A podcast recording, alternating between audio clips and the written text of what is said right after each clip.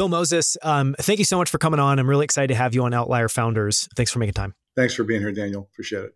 So, we're going to cover a lot of ground today. We're going to talk about KeVita, which is a company that you founded, ended up selling to PepsiCo in 2016. We're going to talk about a bunch of investing and advising you've done and uh, really interesting brands like Iconic Protein, Wilde Brands, Koia um, Vive, um, a bunch of interesting companies. And then we're going to talk about the company that you're building today, which is Flying Embers, which is all around this kind of fermented beverage, better for you concept, which is really interesting. And so, where I want to start is if you could just give people a quick sketch of your background and, and a little bit of the journey that you've had. Sure. Let's see how far we want to go back. Oh, I, I think we'll start with uh, uh, school at UVA, a little bit overseas uh, adventure and uh, at the south of France at the American University, where I learned about fermentation and winemaking. And then uh, fast forward to New York City, uh, Wall Street, 10, 12, year, 12 years, uh, Bear Stearns to partnership on the street, which still exists. Uh, went ahead and uh, moved to California, several different business deals I was doing. I uh, got into investment banking and, and, and merchant banking, and ended up investing in a company in China. Uh, George Soros was a finance uh, financed, and uh, that was a technology company uh, back in '89 and '90, believe it or not, when I was over there in my 20s, and uh, uh, had an exit there and got into winemaking and learning about fermentation at my property in Ojai, California. Went ahead and again some other business deals and transactions, nothing really worth mentioning necessarily. Uh, did, although I did start a cable television network uh, that was actually called the Recovery Network or Arnet Health. Uh, ended up getting Liberty Media and TCI. Ended up selling it to Liberty Media, and that was a, a interesting uh, run.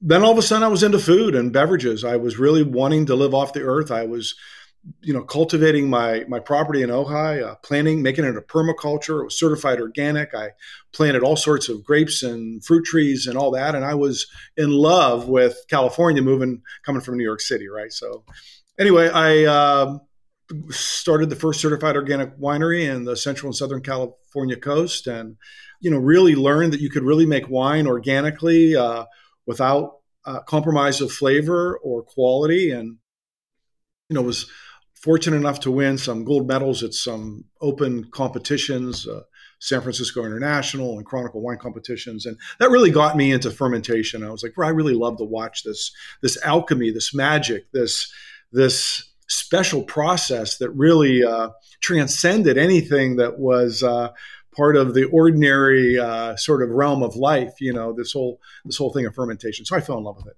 And anyway, then um, actually my wife's a friend, best friend, developed a drink called KeVita uh, Water Kefir. And we partnered up and I got behind her.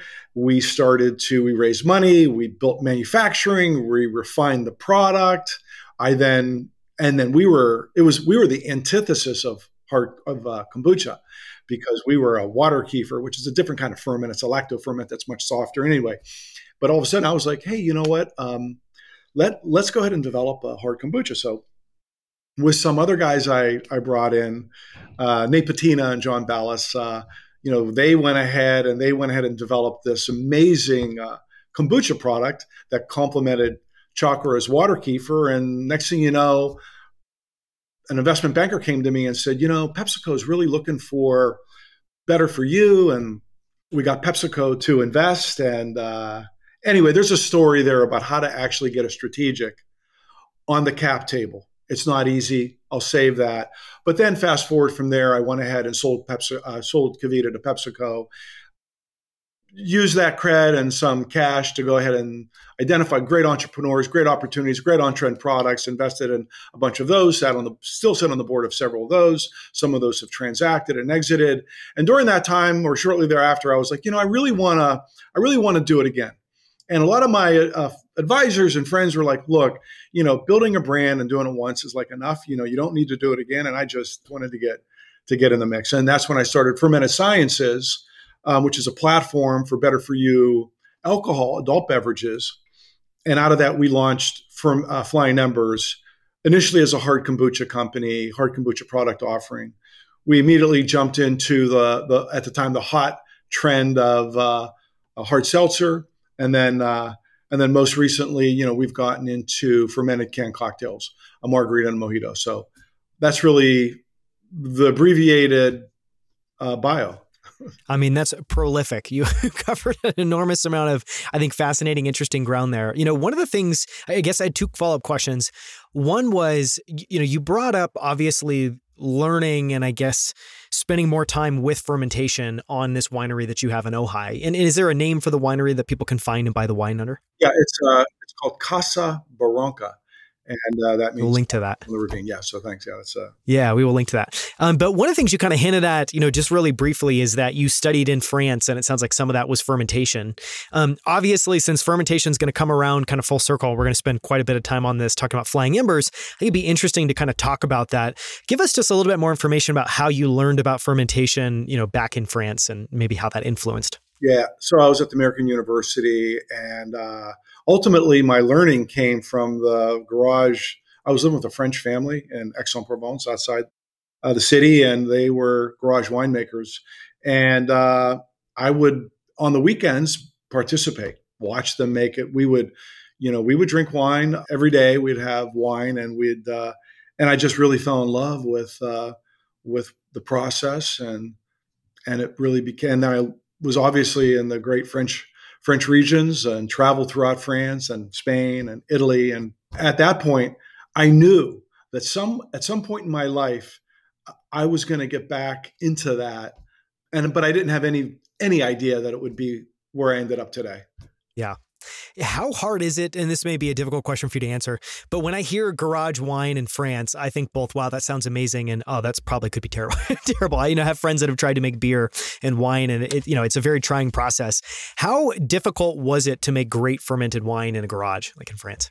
Well, you know, it's really interesting. Uh, it's it's sort of the the garage winemaker is a term uh, in France, and they're they're really the rebels against sort of the established sort of viticultural uh, sort of uh, regions and society.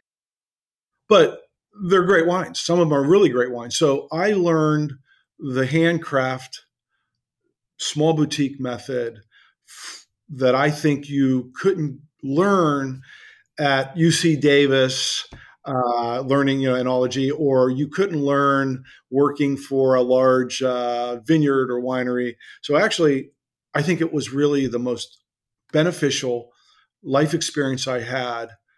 Period. So yeah. Yeah. Yeah, it's fascinating. Okay, I want to start today. Again, we're going to cover a bunch of ground. And so I'm going to try to, we're going to move through a lot because um, you've got fascinating background. I want to try to tie it all together. But I want to start with KeVita. You know, you talked about at the beginning, it sounds like your wife's friend had developed this water kefir and that the fermentation was very different from kombucha. Um, and, you know, I want to kind of weave all of this together. And so maybe the question I wanted to ask is kind of take people listening back to 2009. What existed was, was, you know, kombucha had it taken off, had it kind of reached mainstream. And then what was so different about KeVita compared to something like kombucha? So in 2009, there was a, you know, there was a brand GT Dave, and uh, who I know and respect hugely, immensely. He's amazing, amazing entrepreneur. Um, and and he was the dominant kombucha player, not hard kombucha, excuse me. You know, we saw that with hard with kombucha when we were drinking it as uh, new to the category, and that would be me and my early co-founders you know, we thought it was kind of harsh and tart and it got a little rank and it was very live and wild. And we just thought, wow, there's got to be a way of doing this better. So, like, like I said, Chakra developed a, a water kefir, which we positioned as the antithesis of kombucha. But yet, a probiotic, prebiotic, live fermented drink that can really help people and benefit people. And so we went out and marketed that and we got placements next to them and we carved out our niche. But ultimately, the category was really kombucha. And as much as we thought differentiating it and sitting next to it was the, the playbook, learning and knowing and seeing that is what gave me the impetus to literally, I wouldn't say pivot, but quickly realize that we should make we should do another line extension and we did and was a kombucha that actually complemented our our water kefir and uh, And that was a really interesting moment where, you know, dogmatism and intransigence of what you believe is right and whatnot needs to sometimes alter based on looking at category development and, and how you fit within that category or not. Yeah, I think that's one of the most difficult aspects of being an entrepreneur is you clearly are building something that you believe needs to exist, should exist, and yet you also have to balance that with extreme humility and openness and mental flexibility to like listen and take in the data that says you're wrong and be able to be able to pivot. Like in that example. I want to ask a, a, question, you know, and maybe just to kind of parrot this back. So it sounds like your experience of drinking kombucha for the very first time reminds me of my experience. I remember being in San Francisco. I had never heard of kombucha before. And I want, you know, I think I got it in a Whole Food store. And I remember going home and trying it and just being like, literally, what is, you know, what is this? Like, and, and it was a GT kombucha, which I drink today. But I remember, you know, it's got this like live kombucha culture on the bottom. There's just, it's a very, very, very different drink. And so I, you know, to me, it makes a lot of sense to come in and say, it's got to be something that's different. The question I wanted to ask is, you know, so you kind of take this water kefir, you go to compete with GT, you realize, okay, people really want kombucha. How does that influence KeVita's kombucha product? So what we wanted to do was, you know, take more of a scientific approach. And and at that time we had got we had gotten Pepsi invested. And of course, with Pepsi on the board, and really, I was working with their teams uh, to what they wanted to see was a product that we had a had a had, a standardized nutritional fact panel. It wasn't something that was moving around because it was live and fermenting.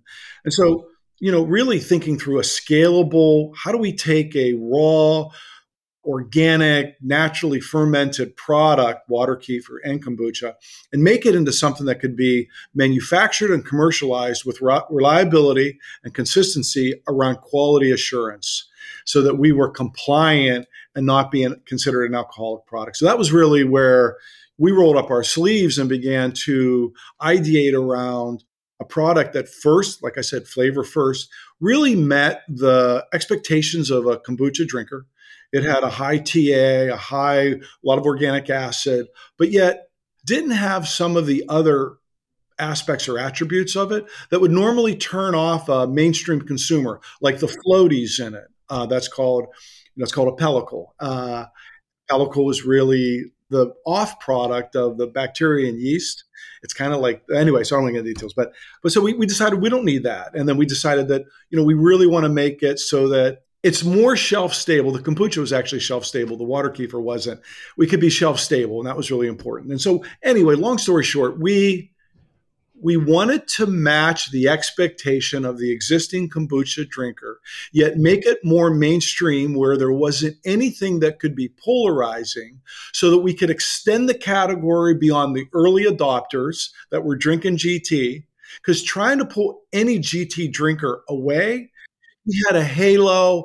He, you talk about a badge. You talk about all this great marketing. Like he had that. So we wanted to leverage the reputation of kombucha in a way of expanding the category, and we did. And we ended up making something unique and different that complemented the existing folks on shelf, and that became the big. That became a much bigger uh, product line than either the water kefir or the apple cider vinegar, which were the other two lines. Yeah, that makes sense. And I want to ask a question and, and come back to PepsiCo in a second and talk about how you got them on as an investor and talk a little bit about the process of then selling to them. But I want to ask a different question, which is, you know, so it just hearing you talk there, it sounds like you, I won't regurgitate what we said before, but you start with water kefir, you see that it's a kombucha category, you need to make a kombucha drink. You end up doing this. And you have this idea that you're going to not have anything polarizing in it that makes a lot of sense as a way of like expanding it. And, and for people, I would guess, you know, your ideal type of consumer is somebody who, has, you know, is interested in probiotics, has heard about them, wants to try them, but, you know, probably isn't going to go immediately to GT Dave, which looks like a hippie drink, looking for something a little bit more approachable. So you have this idea of making this product. How do you end up testing that and validating that in the market and seeing, okay, this is actually true and this is working? Right. Well, you know, it's interesting because you know, there's a lot of quant and qual testing that we could do. And uh, I think at that time, I didn't do any of that. We uh, I also had a, uh, a, sort of yoga retreat center, meditation retreat center in Ojai. And so I would have a lot of that demographic, target demographic or psychographic that would come up there. So they were my, they were my guinea pigs. So I would bring different flavors and drinks to them to see really what they resonated with. We do uh, you know almost like a consumer intercept with questionnaires and everything. So that was really the way that I I got directional confirmation around flavor, organoleptics, et cetera. So it was really one on one or you know five on you know or a small group of folks that that gave me their feedback in real time. So I did it. That makes sense. Okay, I want to talk about PepsiCo. You know, before we're going to talk about in a second, you know, the kind of transaction to ultimately sell KeVita to PepsiCo. But you talked about before, you kind of hinted at just how difficult it is. So if we zoom out from KeVita, how difficult it is to get a strategic on your cap table as an entrepreneur or a founder, which is obviously very important. Talk about that and what it took to be able to get PepsiCo to say yes, to join, to invest, to become a part of the board. It takes a great product. They really got to believe in your capability and competency in making and scaling a product.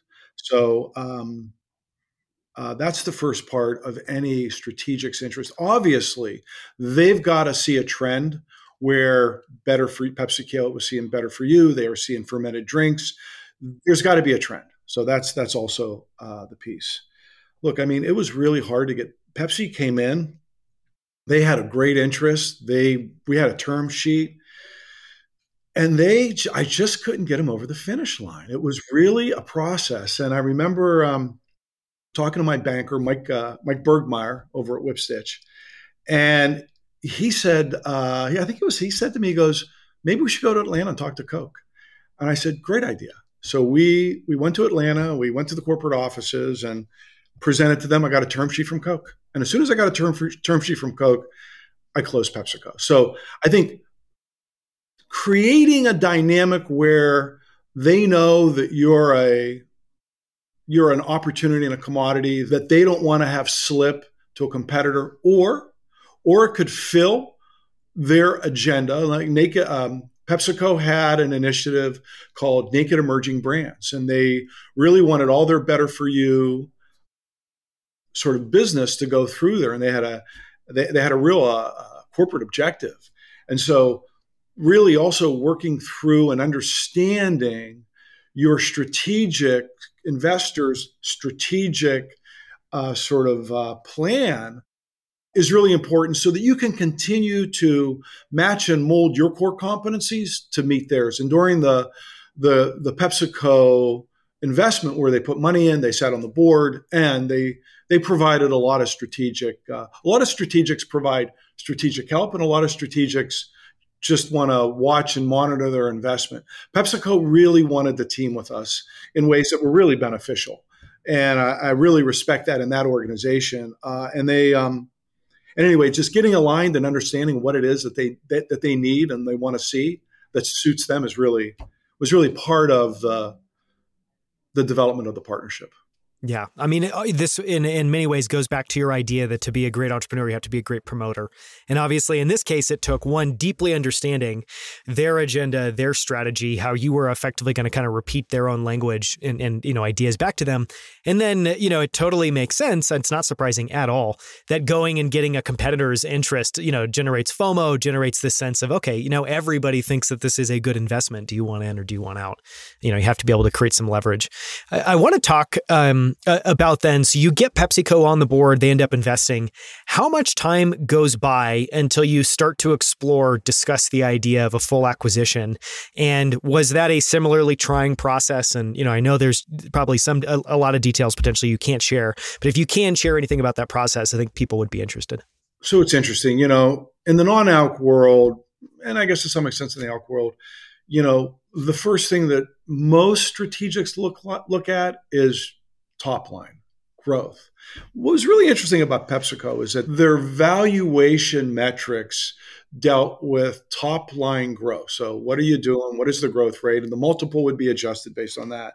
And that's kind of standard for for most, but not all, uh, CPG deals. One of the things that became really self evident, even though it wasn't baked into, let's just say, our our deal structure, was you know EBITDA, cash flow, positive cash flow.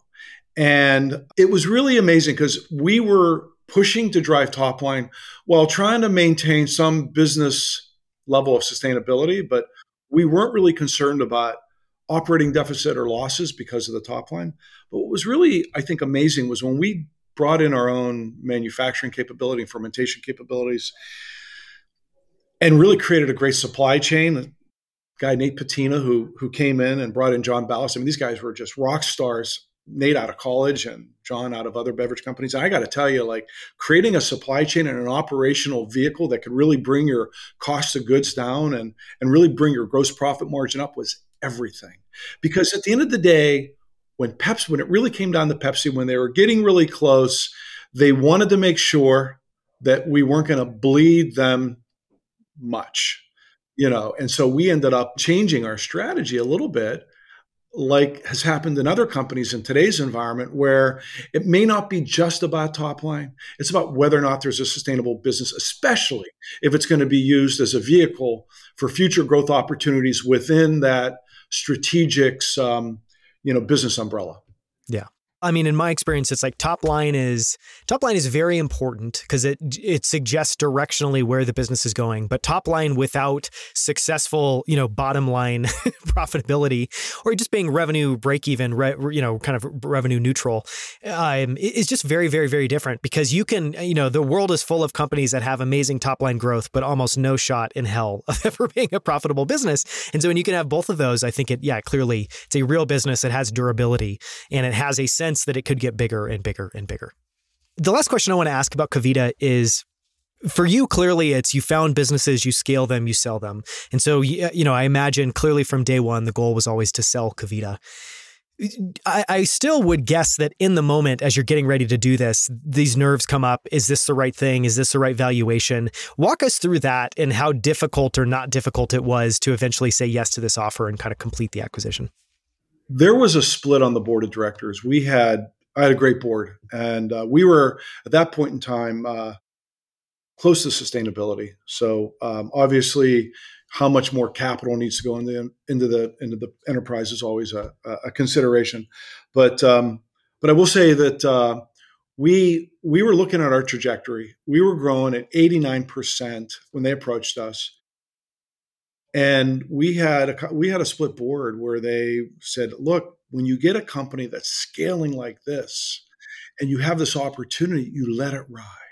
Because going from 230 million that we sold it for to four to six there's companies like Bai and others in the in, in the beverage space that was selling around the same time core water they were letting it go. And and we we came to a place where we decided that PepsiCo's interest was, and they they really told us that like they're not they're not so open to letting this thing continue to go because they want to see room on they want they want to know that there's room to grow the business. They do their computation and their math and they say look if we're going to buy you for a quarter of a billion we want to make sure that this could, could generate an enterprise value of x or revenue base of x. So so anyway, it was a really heated board dispute, but ultimately I went with uh, what my strategic wanted to do because the you know what they say sometimes the first offer is the best.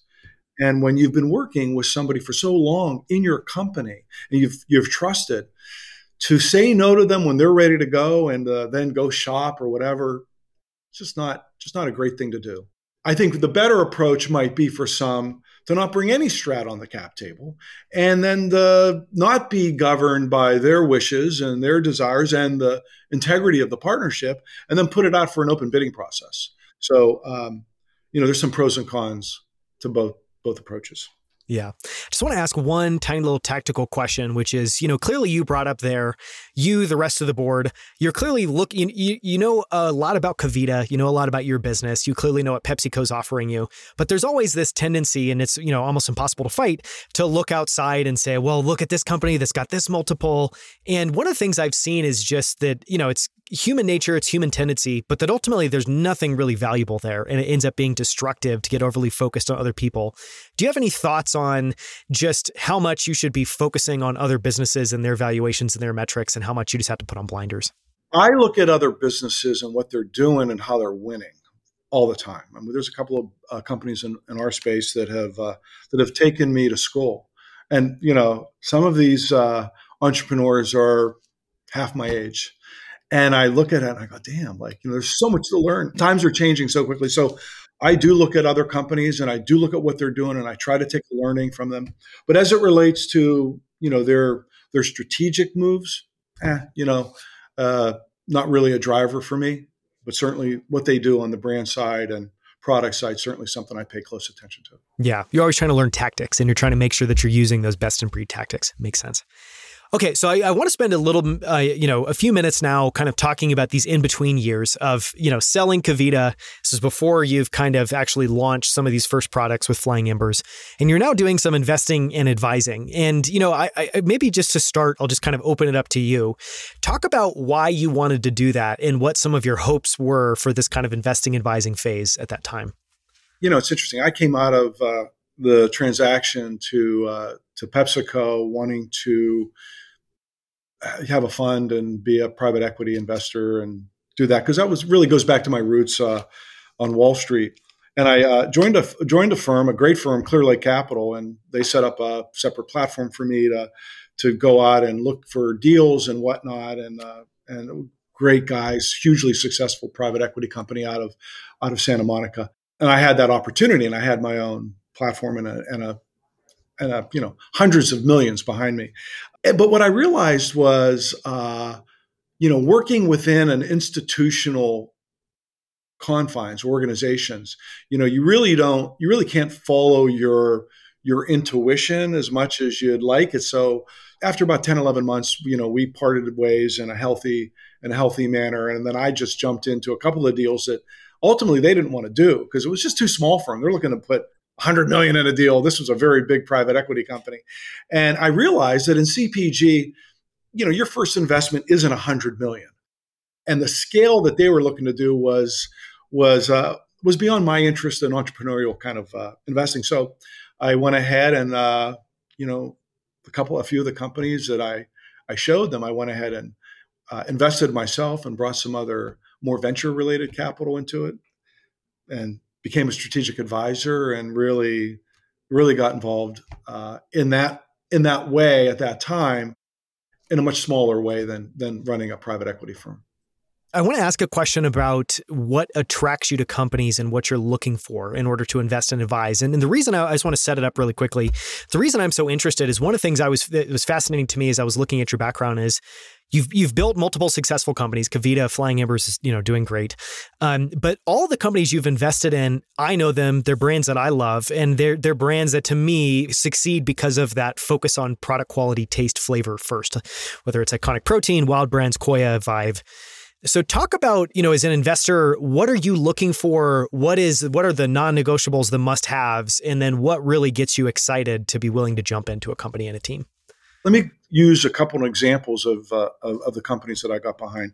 Uh, with Wilde Brands, um, there was this. For the first thing is, you know, is the product or the product prospect part of a growing trend, and do they have a major point of difference that is hard to replicate by the larger CPG companies? So with Wilde, Jason was scrappy, hungry, type A, coming out of a tough reorg where some of his earlier products didn't work. And he had and he had a new idea, a new product, which was a, a protein chip, and it was a like a potato chip, and it was a, but on trend was paleo. On trend was I don't want to eat carbs, I want to have protein, and so you know out of that I saw a real opportunity to to have something that's really innovative that tastes great that could be on trend and nobody could replicate it anytime soon so sure enough we we went ahead and uh, I invested and I got some private equity guys in, Karp Reilly, who's been Allan Karp, who's been unbelievable partner uh, uh, with me on several deal, several deals.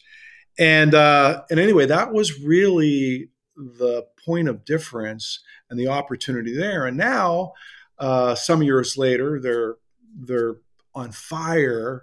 Uh, Cro- uh, Costco nationwide, uh, Kroger adoption. Uh, the product is amazing, and uh, you know we've got a big strat on the on on the cap table and and we're and we're just looking we're just growing the company so that was that was a unique aspect of that i think with koia same thing you know you look at this product which is a protein drink and it was a really great tasting protein drink and chris hunter was this guy out of partner at Four Loko and what a what a story and challenge they had and comeback and he was one of the partners there, and he was also had ties to my hometown. And we met, talked, we connected. I said, "This guy's a driver. This guy's a this guy is not going to quit."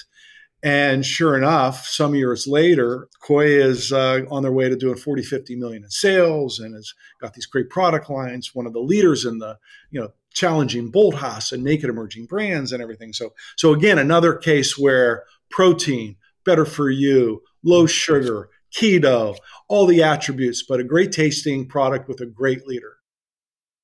And then again, in an earlier segment, I was talking about uh, Vive Organics, where where, where where obviously immune shots were like happening, and they had a what a what an amazing opportunity when COVID came around.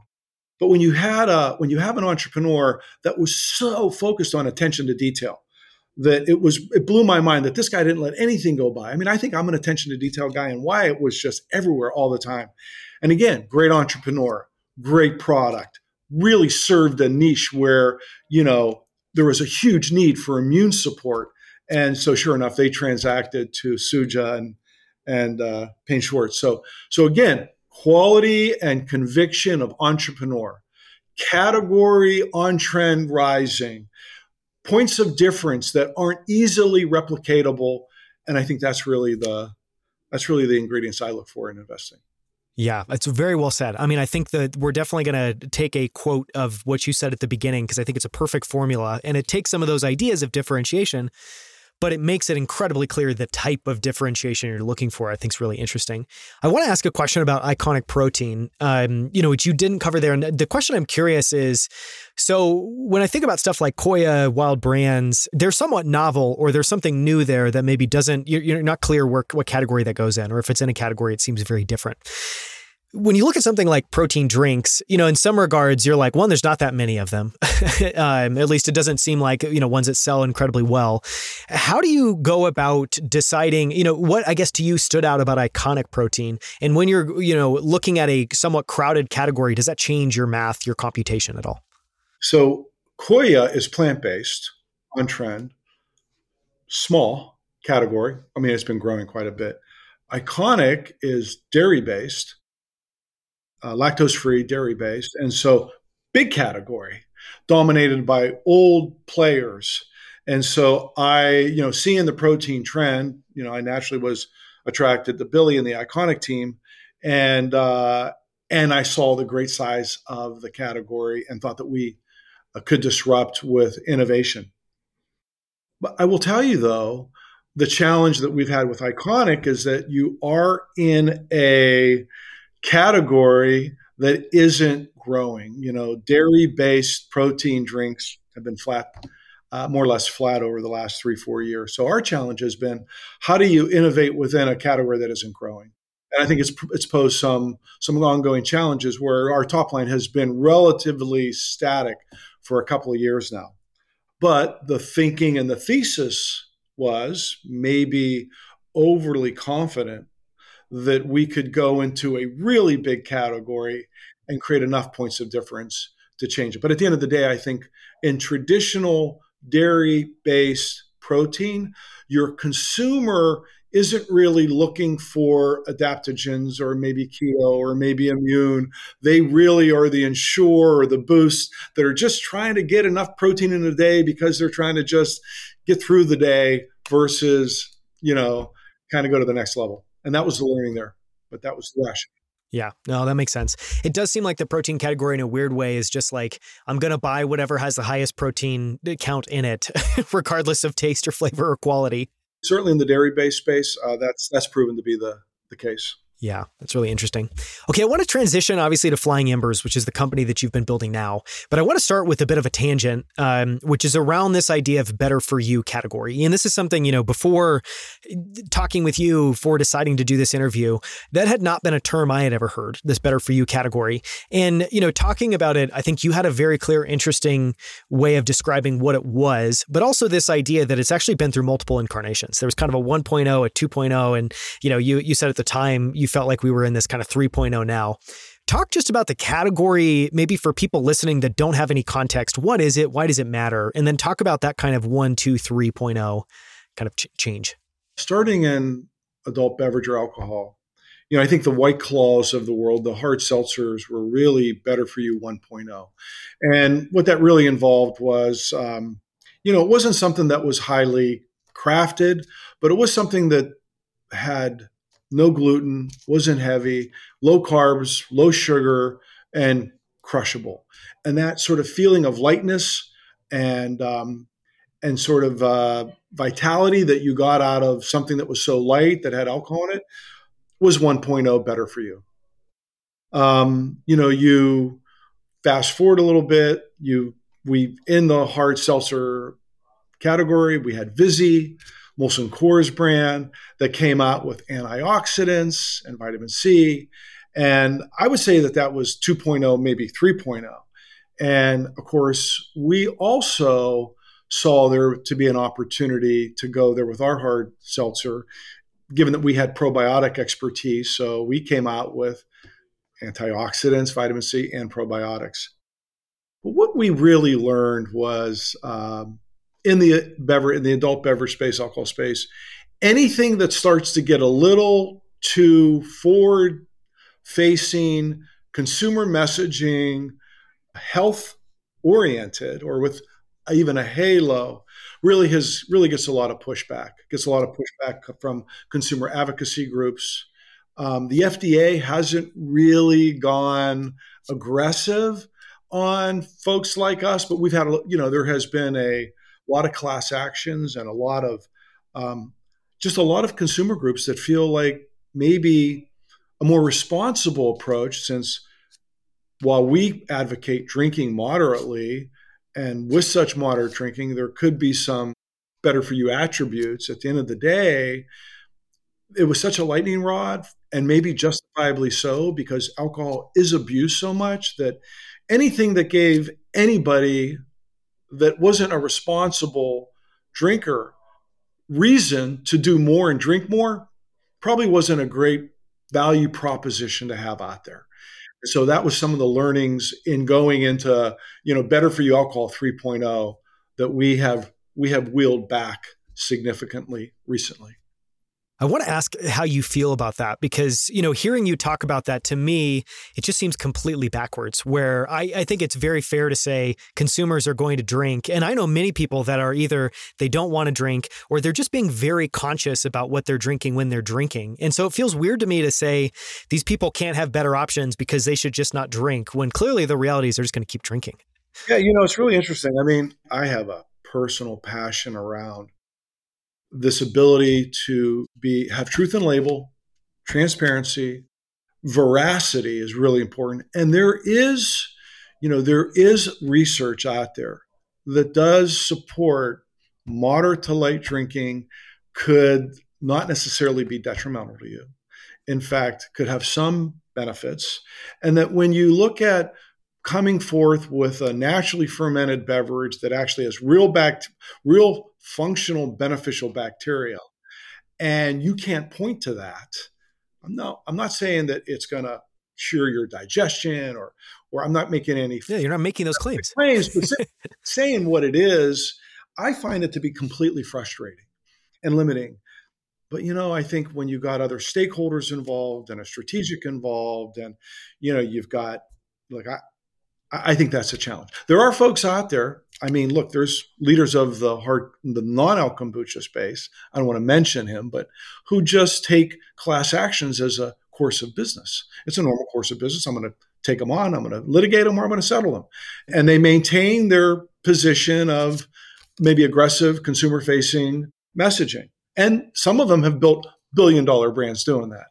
Unfortunately, I think given you know the dynamics that I'm in right now, I, that's not a fight I want to have. But it is super frustrating that that there are advocacy groups out there and class action lawyers that uh, that really inhibit you doing that. And I will say this: being someone that actually had a behavioral health digital media company that dealt with addiction issues as well at some one point in my life. I mean, being sensitive to that population group really is something that I'm mindful of and could and, and understand. No, I mean, very well said. It sounds obviously deeply frustrating. It's also reality. And as with anything in business, you have to make this risk reward calculation, and it just doesn't feel like it nets out in a positive place for you to be able to do that. So, I mean, I understand it. Um, okay, I want to talk about some of the things about the product that I think are just fascinating. And so, before Flying Embers, you founded a company about two years before, and maybe you can clarify some of that timing that uh, you know is kind of r&d around fermentation. I think it was fermented sciences. Some of the questions i have is like did you know that you were going to create a fermented cocktail? You know did you know that that was the end goal? Or was this more set up to explore science and technology and how to develop products around fermentation? Fermented sciences was uh, really the genesis of it was in the R&D room at KeVita when we're we PepsiCo had already signed the documents. We had know, two or three months of transitioning, and we we all sat around the room and we're like, "Hey, look, we do so much work to on fermentation. I mean, the core competency around really unique ferments is really deep." So uh, we thought, why not go? Why not go ahead and start? So we started a company, Fermented Sciences, and and it really is still it's the parent company, the holding company for Flying Embers. But um, no, I had no no real visibility as to I'd eventually do a fermented canned cocktail. And all I know is that I wanted to take all the learning, the years of learning and R and D, and really take fermentation to another level in alcohol or non-alcohol. And um, but yeah, you start with core competency and a vision and where the product ultimately develops and goes is is a matter of fate and destiny in my mind. So. Yeah, it's very well. It's very well said, especially for an entrepreneur that I think's made a you know kind of a fascinating fermented canned cocktail beverage. I want to talk for a second and just have you kind of describe what's different about your canned cocktails because number one, I think the biggest thing that I learned was there's actually no alcohol, which is obviously surprising, and that's because of the fermentation. Talk about just how different it is of a product from other canned cocktails. Yeah, first off is you know the research that we've we did, we came back to realize that people that want to have a margarita uh, really want to want the taste of a margarita, and then a little bit of something that might be better for you, uh, the 1.0, I would say. And so what we looked at, we we explored, uh, you know, doing spirit-based margarita with tequila and a non-spirit-based margarita. And after the research came back, we were like, hey, look, and in a in a majority of states in, in the United States, you can't put a spirit based canned cocktail on the grocery shelf. And and then you looked at the tax implications and you looked at all the other factors and and we went into r&d mode and we realized that with a particular unique fermentation that we use and with some innovative uh, fruits and juices etc we could make a margarita taste like a margarita uh, without necessarily having any tequila in it, and not be faced with uh, tax implications and the limitation at shelf in many states. And, and so that's where we went. I think one of the unique things that I brought from winemaking was that I realized that barrel aging really does impart important flavor attributes. So in our uh, unique fermentation around this uh, mojito and margarita, we do barrel aging and we take tequila barrels and uh, rum barrels, and we use those, a particular toast or an, an organic offering uh, of barrels, and we uh, and we and we do some toasting and we do some aging in that as well. So I think that really helps add a little additional craft to it, uh, above and beyond the unique fermentation expertise that we use to do it. So, so that's why we decided to uh, go in. And when you think about trends and you know, rising tides lift all ships when we're looking at the hard kombucha category and realizing it's it's growing, it's interesting, and it's we think in the long run it's always going to have a place. We have a national footprint. We have we have people from Florida to Chicago to New York to Washington to Texas, and we built this national. And all of a sudden, when you see that the liquid going through the pipeline isn't enough to keep that uh, that that burn or reduce that burn, we realized we had to come out with something that we saw was the beginning of a trend, not something that was at the top of the trend. Uh, like I think I mentioned to you earlier about the hard seltzer, and uh, we thought that we had a point of difference enough that we could enter, even though all the big guys from Boston Beer to AB are all coming out with something similar. And um, yeah, that was the rationale for moving into that uh, product line.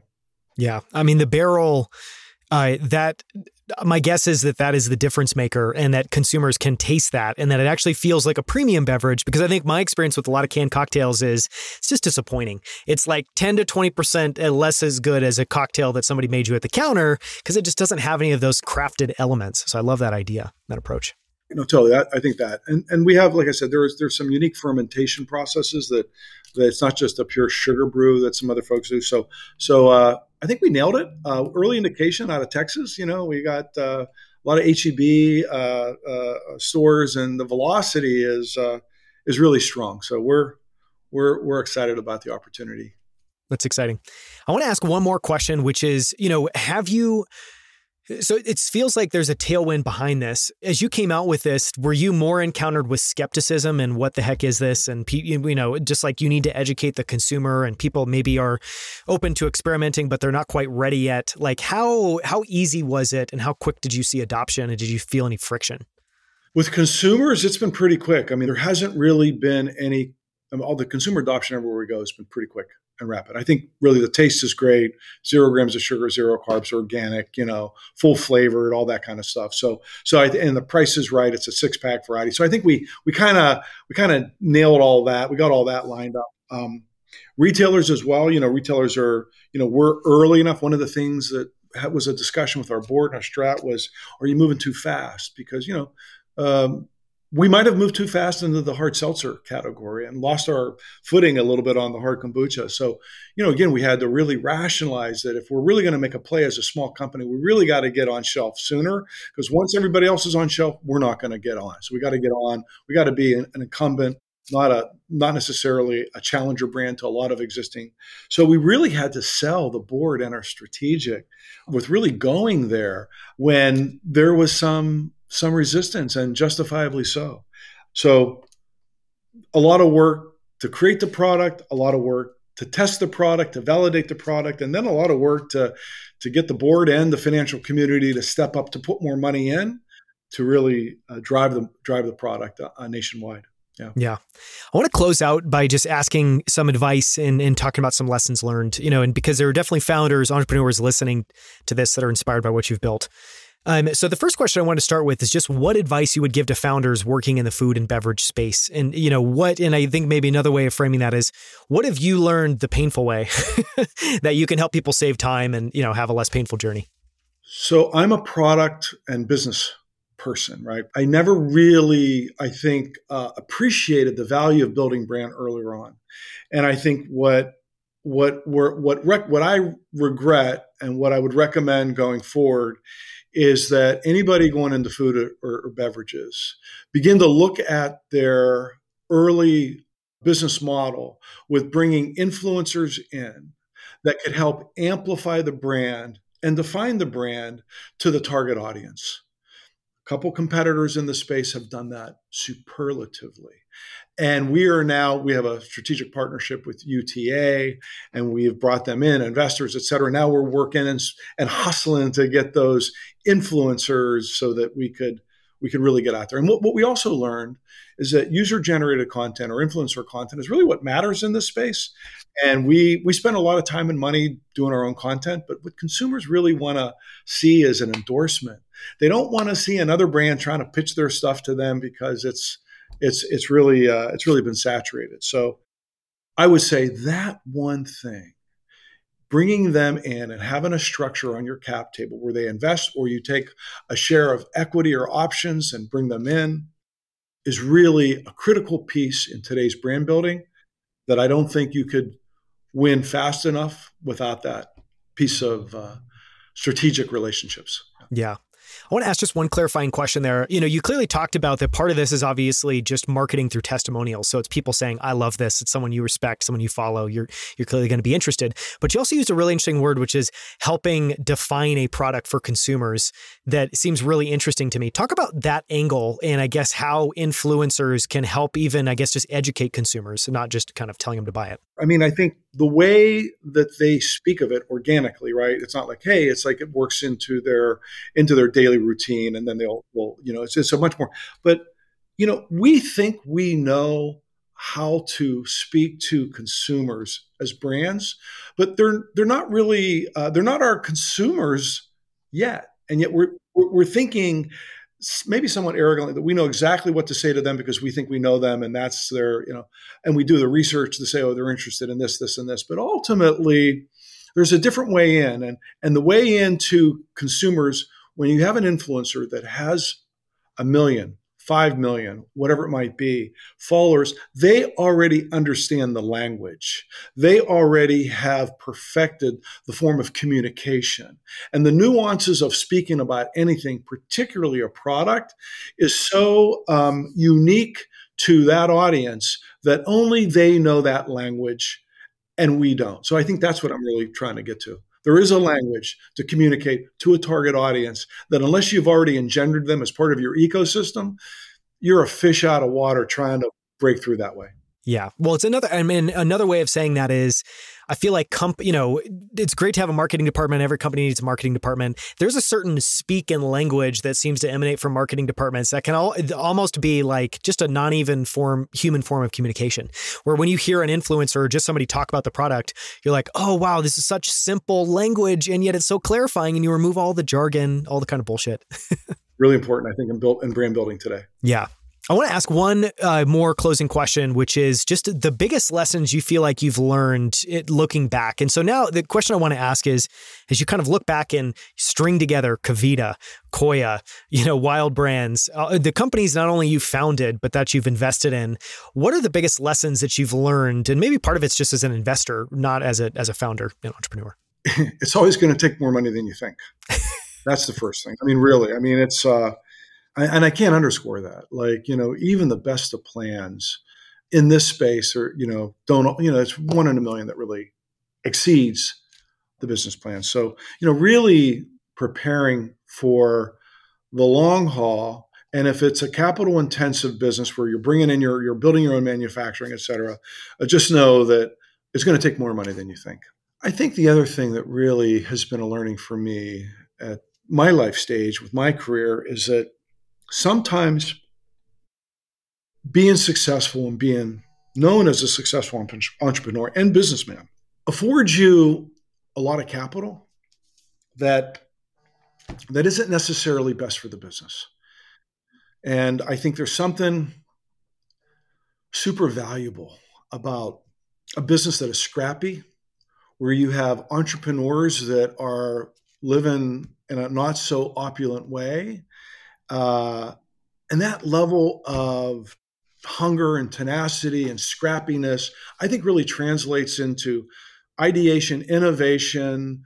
I don't know what, a special sauce. And so I would say that success doesn't always breed success. That sometimes success could be, you know, a great experience to pull from, but, you know, when you have an opportunity with success to raise a lot of money from a lot of folks, it doesn't always translate into the best model to win. And that's something that I've learned. Yeah. I mean, I love that insight. And I love that idea that, you know, you could raise, you know, an abundant amount of capital, but ultimately the better thing net net is to have a business that biases towards scrappiness, towards constraints, towards, you know, kind of creative constraints. I love that point. Thank you so much for the time. This has been so much fun. I highly encourage everyone listening to go and try Flying Embers. Thanks for coming on, Bill. Thank you very much.